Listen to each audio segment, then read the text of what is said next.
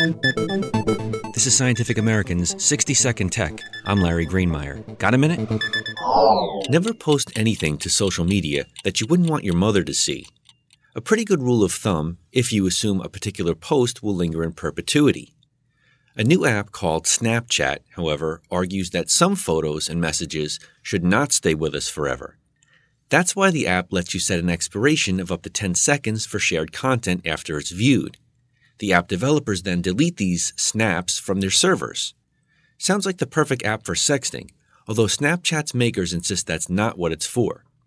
Anyone who goes that route should know Snapchat is subject to search warrants just like any other site, and they store unopened snaps for 30 days.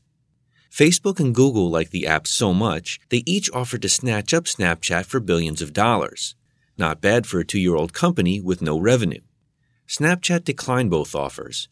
Maybe they want to follow Twitter's path to a big IPO. If they're just holding out for more money, they better hope their appeal lasts longer than one of their snaps. Thanks for the minute. For Scientific American's 60 Second Tech, I'm Larry Greenemeier.